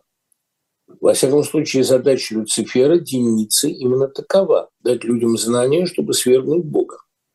Может быть, и у Прометея была такая задача. Отсюда роман Мештерхази «Загадка Прометея», который ни на какую загадку не отвечает, но фиксирует ее, куда делся Прометей. Прометей стал первым эволюционером. Как называлась единственная пьеса Карла Маркса? Прометей. Как назывался роман Серебрякова о Марксе? Прометей. Для чего вообще Прометей несет людям огонь? Что он так любит людей, что ли? Да он на них понятия не имеет. Он пытается из них армию создать. И у Дениц та же задача. У Христа, может быть, тоже она была, но он ее решал, решал несколько иначе. Это не армия, а, ну, такая, если угодно, духовная армия э, по совершенно другому принципу созданная. Но то, что э, у Бога Отца с Богом Сыном довольно напряженные отношения, мне кажется, совершенно очевидно. Флоренский об этом много писал о несовместимости Ветхого Завета с Новым. Что имел в виду Довлатов в письме к Игорю Смирнову 1987 году? Дело не в Гумилеве, Набокове, Ходосевиче или даже Бродском, а в том, насколько они готовы выскочить из собственного скелета, насколько готовы и способны перестраивать собственный фундамент, короче, что они предпримут с основами. Вопрос сформулирован правильно. И особенно Особенно характерно то, что в том же 87 году, сижу это я в увольнении у Житинского, ну, э, нет, в 88-м, пошел я в увольнение. А меня иногда на, на втором году службу уже туда отпускали. Довольно часто. И Житинский поразил меня высказывание. Он говорит, все равно рано или поздно они упрутся в Бога. Проблема в Боге. И я, который был тогда, ну, все-таки армии уже я задумывался, но я был довольно советским ребенком, атеистическим. И я говорю, Сан Николаевич, да неужели это первостепенный вопрос для государства в его нынешнем состоянии, когда у них все расползается? Вот поэтому-то они все равно упрутся в Бога. Это проблема, которую им так или иначе придется решить. Мне тогда это казалось очень прекраснодушным Богом, но он оказался совершенно прав. Все уперлось в Бога. Житинский, я, кстати, даже не знаю, знал ли он цитату из Гегеля, что нации, имеющие плохое понятие о Боге, имеют плохое государственное устройство, в том числе и бытовое. Но э, мысль абсолютно точна. Они уперлись в это. И, конечно, никакой религии, э, никакого богословия не появилось. Ни в русской литературе. В русской литературе вообще нет религиозного романа. Ни одного романа, в котором герой приходил бы к Богу. Есть роман, в котором герой борется с системой и под это дело приходит к Богу. Воскресенье. Но роман, в котором а, появлялась бы, в котором доминировала бы религиозная тема, как в исповеди блаженного Августина, даже исповедь Толстого, вот все эти confessions, это все равно, это все равно признание борьбы с официальной церковью, ее неактуальность. Вот конфессион Руссо – это другое дело. Это попытка полностью оставить себя, выписать себя в книгу. А исповедь Толстого – это все равно о том, как меня не устраивает мир и как я с ним борюсь. Титаническая задача, но, собственно, религиозный путь Толстого описан только в одном тексте в записках сумасшедшего. Вот это ощущение сознания, не готового, не желающего смириться со смертностью. Это правильная мысль, очень, ну, как правильная, что я его оцениваю. Это мысль, с которой начинается вера очень часто. Просыпаешься э, ночью и понимаешь, умереть не можешь, исчезнуть не можешь. Некоторые падают в ужас, другие в оптимизм. Тут разные есть выходы. Но, э, собственно, религиозной прозы в русской литературе пока не было. И, кстати, когда мы говорим о каких-то пролегоменах будущей русской прозе, о каких-то подступах, подходах к будущей литературе, Первым делом у нас появится религиозный роман. Потому что вот это тот случай, когда Довлатов абсолютно прав. Дело не в том, напечатают ли Бродского или самого Довлатова, или Ефимова. А дело в том, э, насколько эта система готова перестраивать сама себя. И вот тут, кстати, выяснилась любопытная вещь. Выяснилось, что эта система не только не готова себя перестраивать, выяснилось, что эта система изначально была, как бы сказать, порочна, и не потому, что это коммунизм, не потому, что это социализм, а потому, что э, коммунизм приобрел на русской почве русские национальные черты, черты бесконечного презрения к человеческой личности. И поэтому из русского социализма получилось то, что получилось. Немножко некоторый реванш э, взял социализм в 60-е, 70-е годы, когда он попытался нарисовать себе человеческое лицо – но все равно в России, а, видимо, придется до основ разрушить вертикальную государственность, чтобы построить что-то человеческое. Эта система не может перестроить себя, и религия всегда будет государственной, и вера всегда будет а, патриаршей, и культ прошлого будет всегда, пока эта система не съест сама себе. Сейчас, мне кажется, она проживает свой последний круг до того все дошло, до того дошло ее вырождение. Ужасно, что мы не смогли это сделать сами. Ужасно, что нам пришлось это решать через внешнюю войну. Ужасно, что за наше преображение и то еще довольно проблематично, гипотетическое, платит Украина. Ужасно, что перед концом этой системы она продуцирует в судорогах такие ужасные пропагандистские тексты, чудовищные фейки, дикое количество лжи, травли, подлости. Ужасно, что она издыхает так злово, ну, правда, как вы хотели бы, чтобы она издыхала. Потому что то, что происходит сейчас, почему оно хорошо? Потому что выправляется очень много кривизм. Вот я написал новый текст, естественно, я его читать не буду, новый стишок сейчас будет новый, о том, что я все время думаю, что это не так со мной – мне в голову не приходило, что это не так с тобой. Потому что это страна, которая все время противопоставляла друг другу взаимно обусловленные вещи, все время противопоставляла друг другу свободу и порядок, мать, родину и гуманизм. Зачем нужна родина без гуманизма? Зачем нужна свобода без порядка и наоборот? А, и вот эта система, видимо, она не в силах быть никем опрокинута, очень хорошо защитившись, она дошла до своего логического конца. Она не может сгореть, она может только сгнить. Сейчас она догнивает. Пока мы не построим человеческое государство, государство для человека, пока у нас вера в Бога будет делом государственным, а не личным, мы не избавимся никуда от этого, не справимся. Выскочить из своего скелета нет, эта система не может. Это, так сказать, эндосистема, глубоко внутренняя, а не экзо, не навязанная. Но поэтому она разрешается через гниение. Вот это, кстати, вот важная мысль. Поэтому она, эта мысль объясняет, почему все сегодня так. Ни путем реформ, ни путем революции эту систему оказалось разрушить нельзя. Ее можно разрушить только путем посмертного гниения.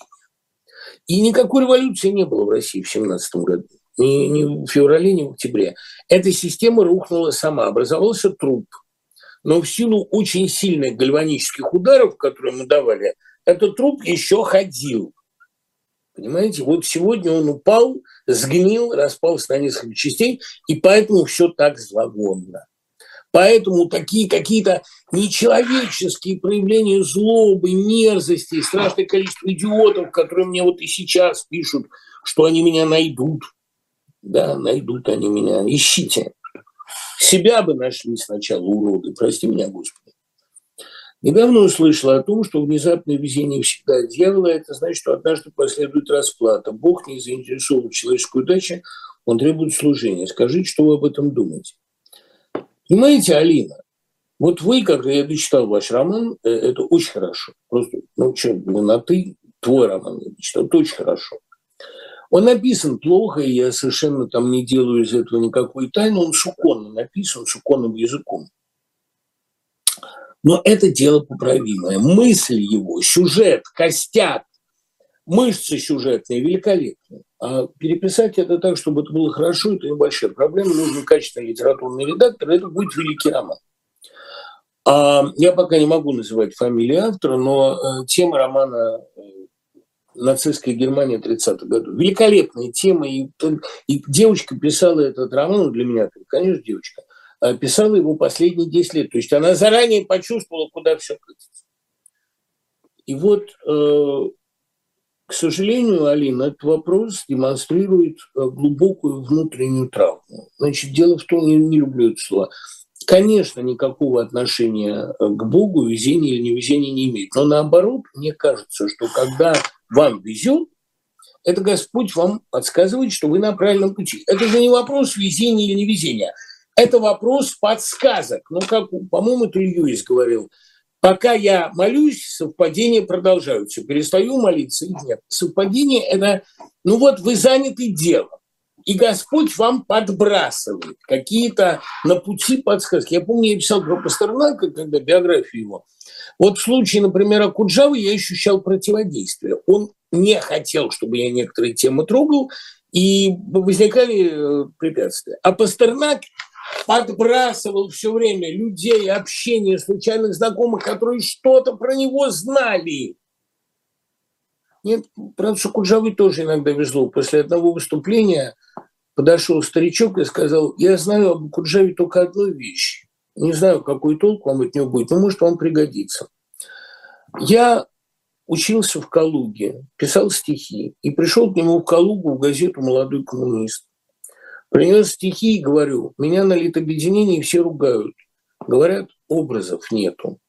Куджава посмотрел пристально и сказал, а может и не надо – вот как ни странно, это самое точное воспоминание о нем, которое я знаю. Не надо пышной образности. Иногда достаточно просто, как в фольклоре, как в песне, сказать «Летят утки и два гуся, а кого люблю, не даже тучи».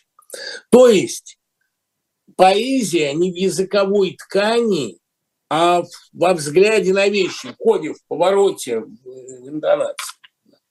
И еще одно гениальное воспоминание об Акуджаве – э, Сироп Налбандян мне подкинул его племянник, сын Сильвии. Сильву приехал в Москву, а Куджаву повел ее на свой концерт в Цедри. Уже тогда очень мало было выступлений, но он ее в 73 году сводил. Она сказала, Булатик, как все тебя любят, как тебя хлопают. И он сказал, да, тетя Сильвия, а если бы меня прямо на сцене арестовали, они бы еще и не так хлопали. Отсюда же, кстати, любимый тост Акуджа выпьем за то, чтобы, услышав друг о друге самое плохое, мы не поверили хотя бы в первые три минуты. Какой он был солнышко, правда? Вот, Алина, роман хороший очень. Неважно, как роман написан. Помните, говорил э, Веденский, мой роман правильный, но он плохо написан. Роман, к сожалению, до нас не дошел, убийцы дураки. Дошла из него одна фраза. Души убитых взлетали, как фонтан. Нет, еще одна. А папа был возмущен, как стихия. Мама была сотрясена, как мозг. Вот такие вещи. Я к тому, что э, хорошо написать роман, это значит хорошо его придумать. Вы его придумали очень хорошо. И у вашей книги большое будущее. Я не знаю, надо ли сейчас ее печатать, но, наверное, надо. Это вот девушка, которая ко мне впервые пришла под псевдонимом «Баварский лев». И вот с виду совершенно не скажешь, такая тихая девочка, такая женственная, такая обычная. А роман написан суровой мужской рукой с настоящей мужской хваткой. Не упрекайте меня в сексизме, просто женская проза предлагает, предполагает некоторую гиперэмоциональность. А вот это написано железной рукой. Молодец, Олег. Надеюсь, что ты дослушала все-таки до конца. Каждый день мы становимся свидетелями пробития нового дна. Мы обсуждаем падение, обсуждаем зло. Концентрация внимания на зле заставляет нас невольно понижать собственную нравственную планку. Тут есть некий ресентимент. Ани, вы абсолютно правы. Пастернак же сказал, нельзя оправдывать себя неправотою времени. Вот поэтому и надо писать стихи, а не, крич, не только кричать «нет» войне. А человек определяется тем, что он может сделать, а не тем, по какому поводу он негодует. Почему вы говорите об Имбере, а не о Сильвинском? Скажу. Вот об этом сейчас скажу. Пора переходить к Имберу.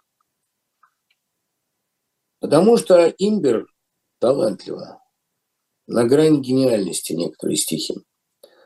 А Сильвинский был талантлив в одном, очень узко, и талантлив в одной поэме «Гуляляющая». При том, что куски замечательно написанные есть в Пушторге,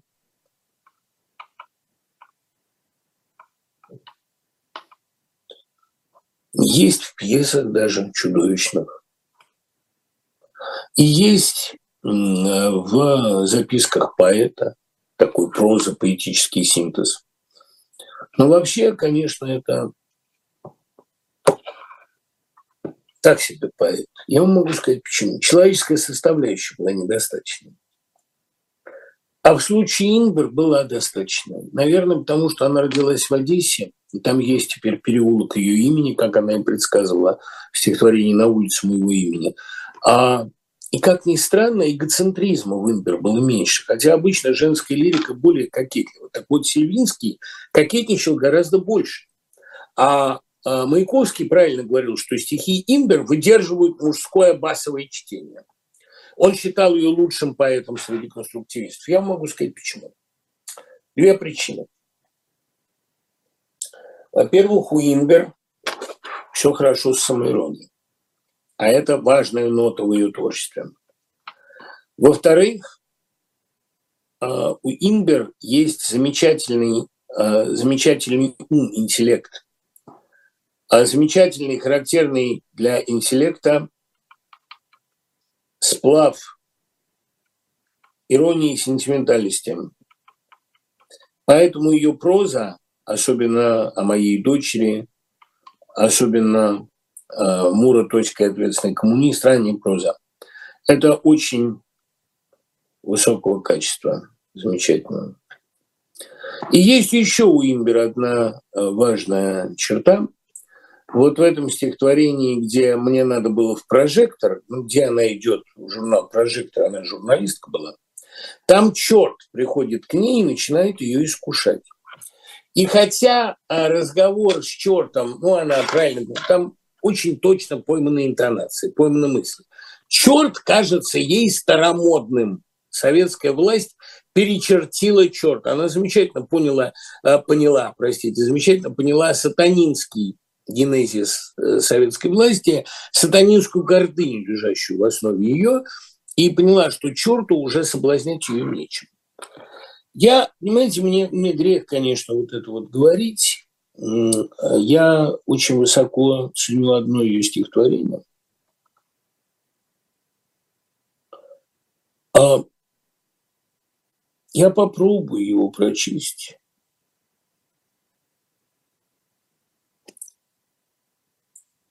Почему попробую? Потому что нельзя же, нельзя же э, реветь вслух публично. Но вот, ребят, я помню с дикой отчетливостью, как я заканчиваю оправдание, у меня там в финале оправдания эти стихи, я как бы так сбегал за помощью к старшему товарищу. И я сижу, пишу предпоследнюю главу, и так реву, неудержимо. Два раза я ревел, заканчивая книгу. Один раз орфографию, когда там про Зойку идет речь про зайку, про яблоню.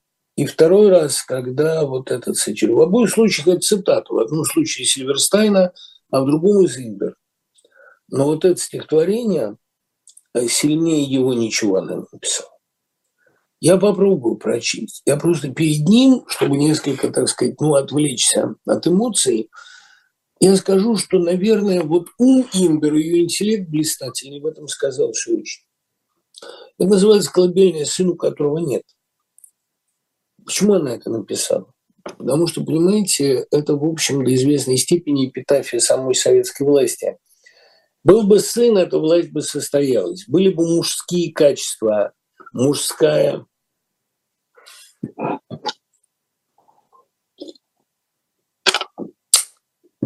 мужская твердость, мужская продуманность, мужская кристальность. Кристалл, я опять-таки говорю сейчас не о гендерной проблеме, а о таком понимании мужского. Но у советской власти не было сына, а то бы она его в жертву принесла чего доброго. У советской власти был женственный характер, гибкость, адаптивность, прихотливость. Поэтому не вышло ничего, поэтому возобладала вечно бабье. Колыбельная сыну, которого нет – это лучшее, самое точное, что о советской власти сказано.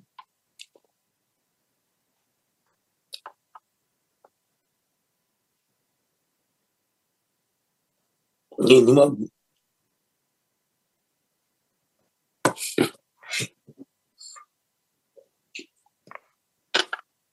Не буду его читать.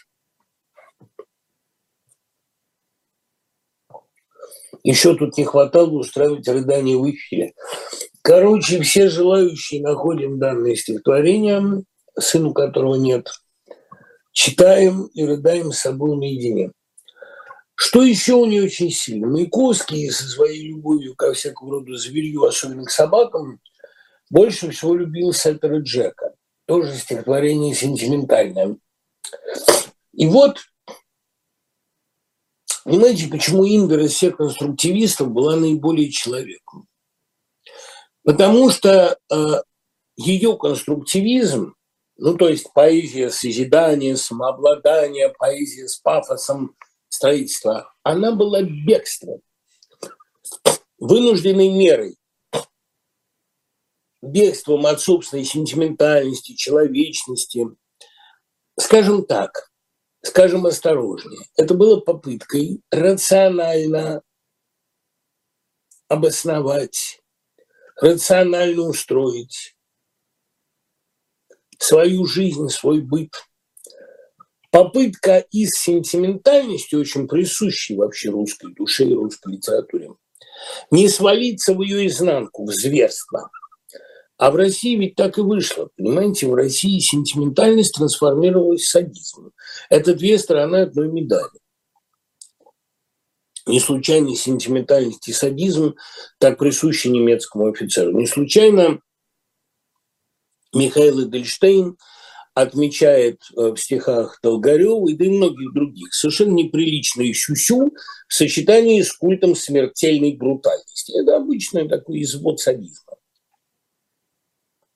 Так вот, чтобы из сентиментальности не свалиться в совершенно иррациональный неприличный садизм, советская культура нащупывает путь конструктивизма, путь рациональной организации жизни. На этом пути три самых сентиментальных советских поэта нашли пристанище. Сильвинский, у которого а, сентиментальность была совершенно инфантильной и сопряжена с самолюбованием безумным. Владимир Луговской с его, ну, понимаете, вот, вот, все же наглядно. Возьмите Луговского стихотворение «Медведь». Я помню, Елена Санаева, а, гениальная актриса, читала его на сцене школы современной пьесы. Читала очень просто. В горы шел коричневый медведь. Вот привет ей передаю сердечный. Но это же невозможно было слушать. Понимаете, весь зал рыдал. И не только, не только Санаевской трогательности и сентиментальности, спасибо за это. Ну что, большая актриса, красавица, что ж тут такого сентиментального? Но когда она вот этим своим голосом божественным произносила, потому что без хороших сказок нет жития ни людям, ни зверям, становилось понятно, откуда в Луговском его брутальность, его культ воинской доблести, который абсолютно фальшивый. Это же от того, что он эм, страшно сентиментальный, инфантильный человек, самой большой драмой в жизни – а Луговского самой большой трагедией была смерть матери, которую он похоронил в Ташкенте. Для него э, сказка сентиментальная – это основа мироздания. И вот Имбер, она была той же породы. Ее конструктивизм – это мучительная попытка преодолеть в себе а, человеческое и, условно говоря, поставить его на службу созидания. Это спасение. Ну, потому что иначе эта сентиментальность вырождается в смертоубийство, и бог знает во что.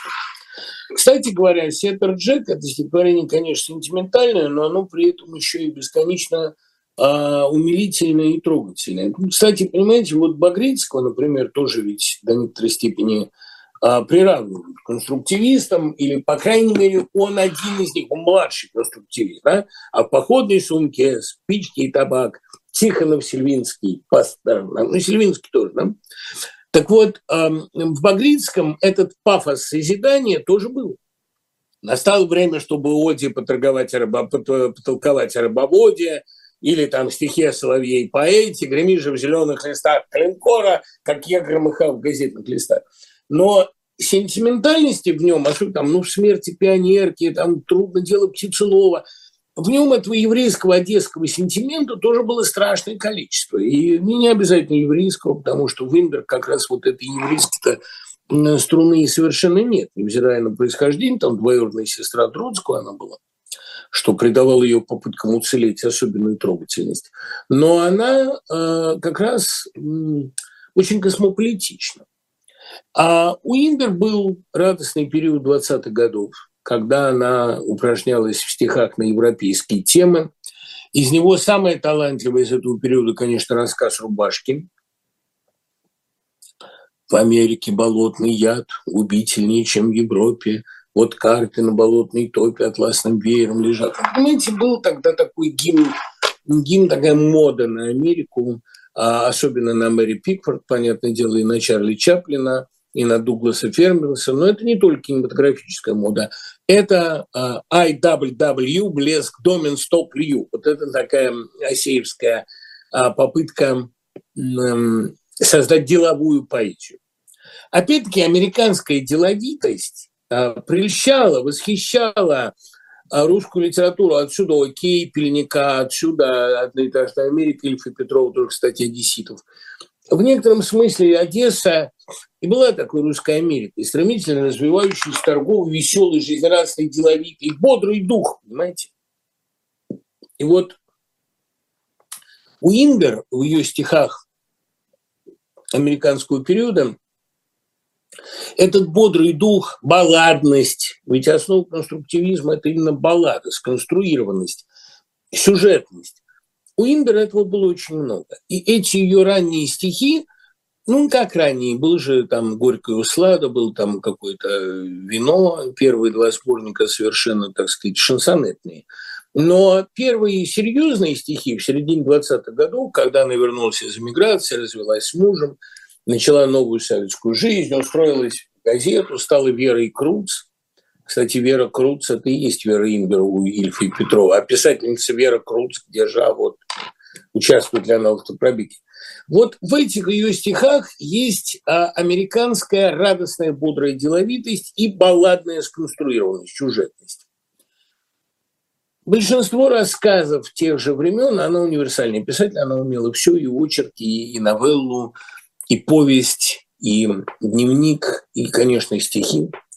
Вот это подкупает каким-то ясным духом, и особенно сочетанием чувства и э, долга. Они не противопоставляются, а впервые сочетаются. Поэтому раннюю имбер, ну как раннюю, среднюю имбер, читать необычайно приятно. Что с ней случилось дальше? А с ней случилось тоже, что со всей советской литературой в 30-е годы она унифицировалась. Сначала стала писать репортажи о социалистическом строительстве из рук, он скучный. Понимаете, ну вот а Имбер – это был как бы вариант Шагинян, только талантливый. Потому что Шагинян, например, написал гидроцентраль о социалистическом строительстве, а начинала тоже с декадентских стихов, с пьес, которые нравились Блоку. Я, помню, Богомолова спросил, прочитав письмо Блока, Мариэте Шагинян, слушайте, а они же не печатались, а что, ну или там их трудно было достать а что пьесы Шагинян действительно хороши. Он сказал, да Блок всем переплачивал.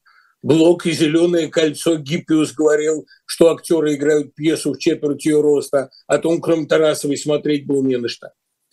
Ну, наверное, да, это действительно, э, это, по-моему, Тарасова упомянул, если я не путаю ничего. А это второй МХАТ, кажется, да, студия. Дело в том, что пьесы Шагинян это действительно катастрофа. Но Блок переплачивал все.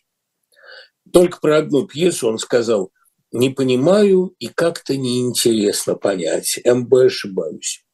Так вот, э, Мред Шагинян, которая была гораздо менее талантливой, чем Имбер, она тоже в это время ударилась в социалистическое строительство, а начиналась с декадентских стежков. Имбер никогда не могла бы написать роман «Гидроцентраль», потому что у нее со вкусом все обстояло неплохо.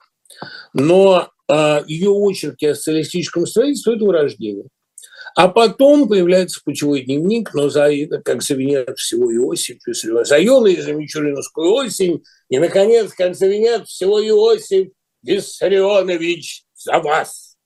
Одна строчка Виссарионович за вас уже предельно красноречива. Но а во время войны она написала «Пулковский меридиан», каким-то невероятным чутьем поняв, что в это время сентиментальность может оказаться сильнее любого пафоса. Надо, вот где там она пишет про внука, он в валеночках золото мое, да? или где она позволяет себе правду написать, а как ей хлеб является в галлюцинациях, да, но самый лучший – это пеклеванный, это потрясающие куски. А тут еще какой-то испоганил, все прорубь керосиновым ведром, и все стучат холодно ногами, владельцы поминают недобром, чтоб дом его сгорел, чтобы он ослеп, чтобы потерял он карточки на хлеб. Тут, видите, э, потрясающие силы сочетания, тоже очень имберовское, сочетание э, классицистской поэзии, это же написано очень строгими систинами, секстинами, и э, с другой стороны абсолютно бытовых и подчеркнуто сниженных блокадных реалий. Но в этом была самодисциплина. В этом она поэтому преодолела. Она выжила, потому что писала эту поэму. Как она писала, что вот сижу в трех одеялах, не могу насытиться теплом, это из дневника. Действительно, ни, ничем нельзя было согреться. Но вот конструктивистская самодисциплина ее в этот момент спасла. И в этот момент, наверное, это лучшее, что она написала. Пулковский меридиан вот что хотите со мной делать, братцы, но это абсолютно великая поэма. И закончить я хотел бы, вот как хотите тоже, цитаты из нее. Именно потому, что э, сейчас антифашизм очень актуален. А это антифашистская поэма, очень живая и важная. А вот она заканчивается словами «избавить ми...» А вот на мне перчатки, валенки, две шубы, одна в ногах, на голове платок. Я из него устроила щиток, укрыла подбородок, нос и губы, зарылась в одеяло, как шугру. Тепло, отлично, только стынет лоб.